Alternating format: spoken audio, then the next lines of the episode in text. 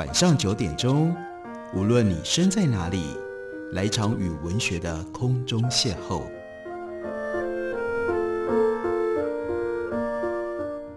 杨照谈书，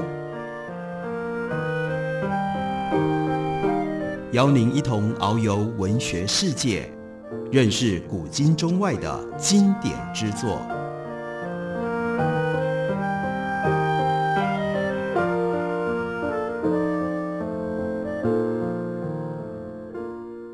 各位听众朋友，大家好，欢迎收听杨照谈书。本节目于台北广播电台 FM 九三点一，每个星期一到星期五晚上九点为大家播出。我是杨照。在今天节目当中要为大家介绍的这本书，作者是范畴。这本书呢有一个蛮耸动的书名，叫做《被迫一战》。台湾准备好了吗？这是由八旗文化出版公司刚刚出版的新书。那这本书呢有一个比较冷静一点的副标题，所以我们从这个。冷静一点的副标题来了解这本书，可能稍微好一点。这个副标题是台海战争的政治分析。在之前的节目当中，曾经为大家介绍范畴前面的一本书，书名叫做《二零二二台湾最后的机会窗口》。二零二二年已经快要到了，所以范畴延续他在前面这本书当中所关怀的主题，那就是台海的局势。不过再加上二零二零年 COVID-19 的新的因素。所以他必须要修正自己在前一本书所讲的二零二二、二零二二相关因素彼此互动的结构。所以有了这样的一本书，这本书一开头的时候，范畴就提到了一个叫做语言国力的低落的问题。他指的是什么呢？他说，严肃的台海、南海、东海军事作战分析，世界上已经有很多，但可惜多半是英文，而绝大多数台湾读者接触不到原文。只能依赖二手传播，在台湾一旦二手，几乎就代表了断章取义，甚至直接扭曲。由于语言国力的低落，台湾至少在可预见的将来，对于台海战情难以形成具有国际格局的共识，也势必难以摆脱中共通过方块文字，中国称为汉字，华语语系的统战摆弄，这是他的前提。所以接下来他还用他主要是透过英文所接受到的各种不同的讯息。整合之后，提醒大家，如果你一般只看中文的资讯，你可能会忽略的一些事情。不过，我也必须要提醒大家，我介绍范畴的书，当然并不表示我认同所有范畴的观点。包括在这里，范畴在做的也是二手，他用他的方式整理了他从英文里面所读来的各种不同情报跟资讯，来提醒我们他所看到，而台湾的其他二手的媒体。可能不会凸显强调的重点。他说：“这里我仅列出多数读者脑中所想，但不见得愿意真实面对的疑问，还有台湾社会在思索台海战情的时候的种种误区。误区这两个字，也就是错误的区域或者是盲点，这是我比较习惯的语言。不过呢，误区是范畴喜欢用的词汇。他说，虽然不敢说全面，但我试图罗列出读者最关心的问题。”以及一句话的回答。第一，这些问题的确很吸引人，很多人都想要知道答案。比如说，第一个问题，中共最怕什么？他的一句话回答是：短期中共最怕马六甲海峡被管制，因为中国百分之八十的资源依赖马六甲海峡；长期最怕西方通过和平演变削弱他一党专政的合理性，而台湾正是这个西方战略的核心角色。第二，日本。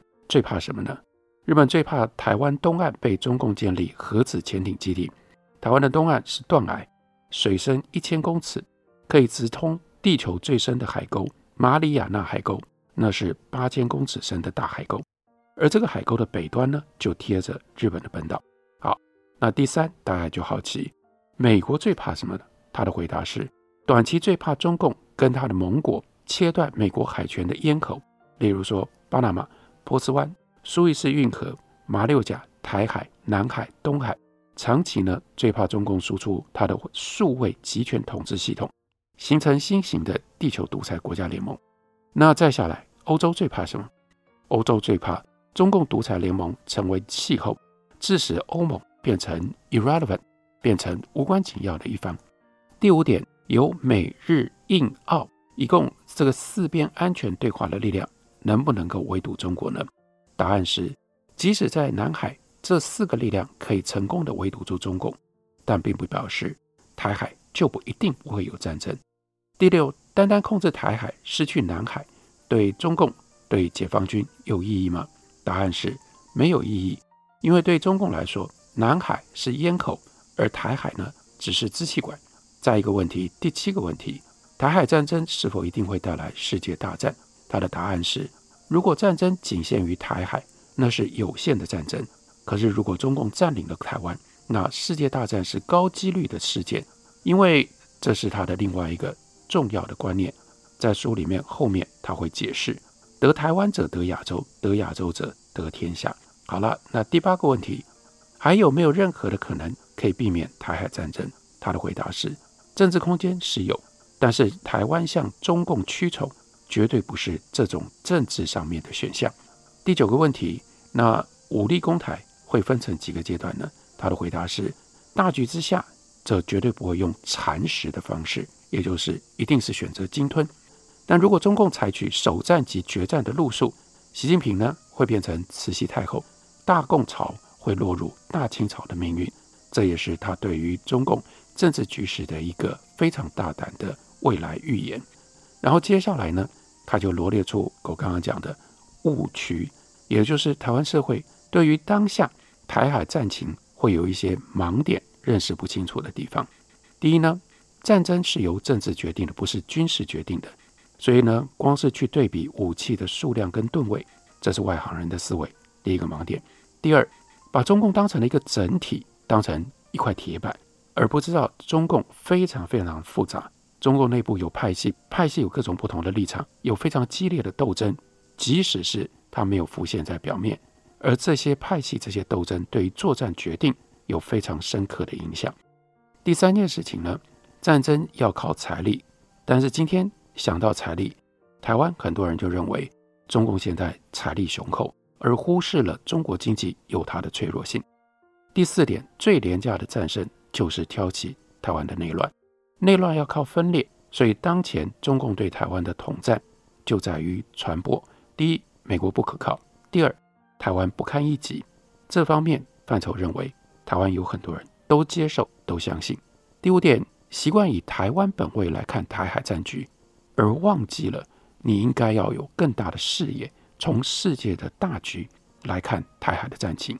第六，太习惯用二分法来辩论，把战情简化为美国或者是日本到底会不会参战，会不会保卫台湾？这种二分法带来台湾社会判断力的丧失。第七，混淆了有限战争跟登陆战争，这两者在军事上是两回事，所牵涉到的战力、战略、战术以及政治的后果完全不同。这在书里面后面有比较详细的解说。第八点呢，台湾海峡宽一百公里，是英吉利海峡的四倍，台湾可以被击败，但是台湾很难被占领。这就是为什么要讲到登陆战争，为什么要了解登陆战争的特性。台湾内部，台湾社会长期低估中共制造台湾内乱的能力，以及已经存在的部署，因此对于社会面的民防、新防、治安的政策，比起遥远的澳洲还要更不如。第九点认为，中共会以饱和式飞弹攻击来拿下台湾，他认为这是对于战争历史不熟悉所导致的恐惧，即使是像美国的这种军事的阶段、军事的布局跟军事的能力。对于伊拉克，对于南斯拉夫的饱和式的轰炸也收效甚微。台湾民众不明战理而以讹传讹，这等于是给中共心战的天赐礼物，让中共的心战可以在这上面就已经得到了胜利。这也是在台湾内部进行统战的最好的切入点。第十点呢，因为是以台湾本位来看国际的事态，所以呢就低估了西方人对于中共本质的无知。任何国家都是以自己国家的利益为出发点，西方国家怎么可能会例外呢？西方国家对中共本质的彻底了解还有相当长的一段距离。台湾不能因为西方国家对自己的看重而自嗨。另外，第十一点，台湾人低估了集权的韧性。台湾人看过最集权的是蒋介石，可是对范畴来说，他强调蒋介石比起毛泽东，事实上柔和了一百倍。而习近平的集权韧性可能超过毛泽东。中共越走向集权，对于战争这件事情的理性判断就越无效，任性开启战争的可能性也就越高。所以他特别强调，他是抱持着无比沉痛的心情写这些文章的。他说，多年来我尝试由各种角度点醒台湾社会，有的时候用分析的方法，有的时候用比喻，有的时候用幽默，有的时候用讽刺，偶尔用斥责。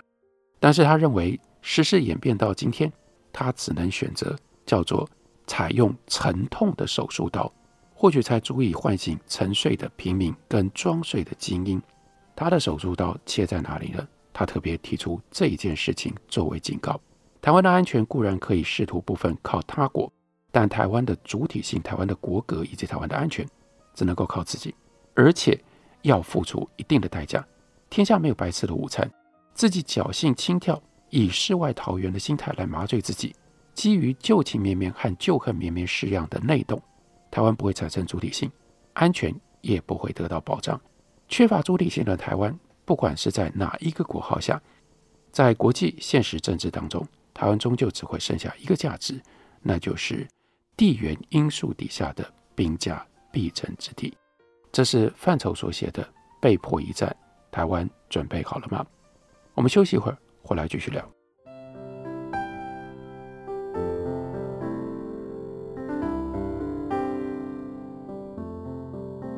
听见台北的声音，拥有颗热情的心，有爱与梦想的电台，台北广播 FM 九三点一。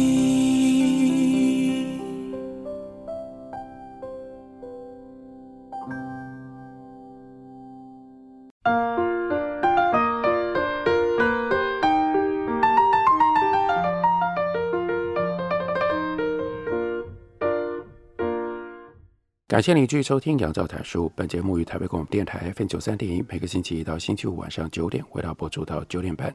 今天为大家介绍的这本书是范畴的《被迫一战》，台湾准备好了吗？副标题是“台海战争的政治分析”。范畴切入台海战争的政治因素，主要用的是希望刺激点醒台湾社会认清盲点这种方法。所谓盲点，要点醒盲点，他举出了几条。第一呢，我们要认知台湾是兵家必争之地，但是呢，关键重点在兵家。什么叫做兵家？你就要体认到，中共当然是你的敌人，是对你有企图的，是个兵家，是个角色。美国是兵家，是个角色，日本也在其中。但是呢，例如说俄罗斯或者是欧盟，虽然在地理上离台湾比较远，但是如果局势扩散到全球，他们也都是兵家的角色。好。接下来，对于兵家必争之地的自保，你一定要记得，你必须要有决心付出代价，不可能完全不付出代价，是需要自己人流血的。那目前台湾以贸易为生，长期的历史上面，虽然近十年社会的价值比较转向了人文，但是对于范畴他所看到的，大多数的人，尤其是在政治上、社会上有决定权的精英，脑子里的第一价值还是钱。有钱赚就欢，无钱赚就悲。这从近期美国跟中共交恶，整个台湾社会、企业界、政府最常问的问题是：台湾进出口是得利还是失利、损利？股市是会涨还是会跌？就可以作为最重要的一个证明。在对于世界历史知识了解极其有限的情况底下，台湾很多人都假设我们的护国神山，台湾很多人都假设神山可以护国。哎呀，一直把焦点放在。护国神山上，那范畴认为这是完全不理解什么是兵家必争之地的意思，它的错误的逻辑。你回顾一百二十年，就会知道，欧洲、俄罗斯、日本的种种经济神山，不但没有办法护国，反而变成了人家要争取的焦点，变成了兵家首要之地。二次世界大战当中，台湾是日本的领土，所有台湾岛上日军的工业基础都遭到重点轰炸。台北甚至曾经被列入原子弹投弹的名单当中。那那些偏绿或者是偏独的人士，看在范畴的眼里，他们都觉得只要台湾国独立了，就可以过太平日子。而另外一边偏蓝或者是偏统的人士，则以为只要讨好中共，台湾就可以维持现状，还有一部分的人以为只要不得罪中共，台湾就没有兵家的危机，也就是不会面临战争。范畴认为，这都是对于兵家概念的无知。台湾社会几乎完全看不懂二零二零美国大选对于世界大局的意涵跟后果。他认为，大部分的人当作一场大戏看，部分人鼓吹暗示美国民主也没什么了不起，部分的人相信川普胜出对于保台比较有利，部分的人认为美国制裁围堵中共已经是两党共识，谁当总统都一样。那这些漏掉了什么呢？范畴要点出的是，只有极少数人意识到两点：第一，这次是美国对于自身国格的重新定义，这就是为什么他如此强调台湾到底要有什么样的一个国格，国格在哪里？我们用什么方式来找到我们的国格，如此的重要。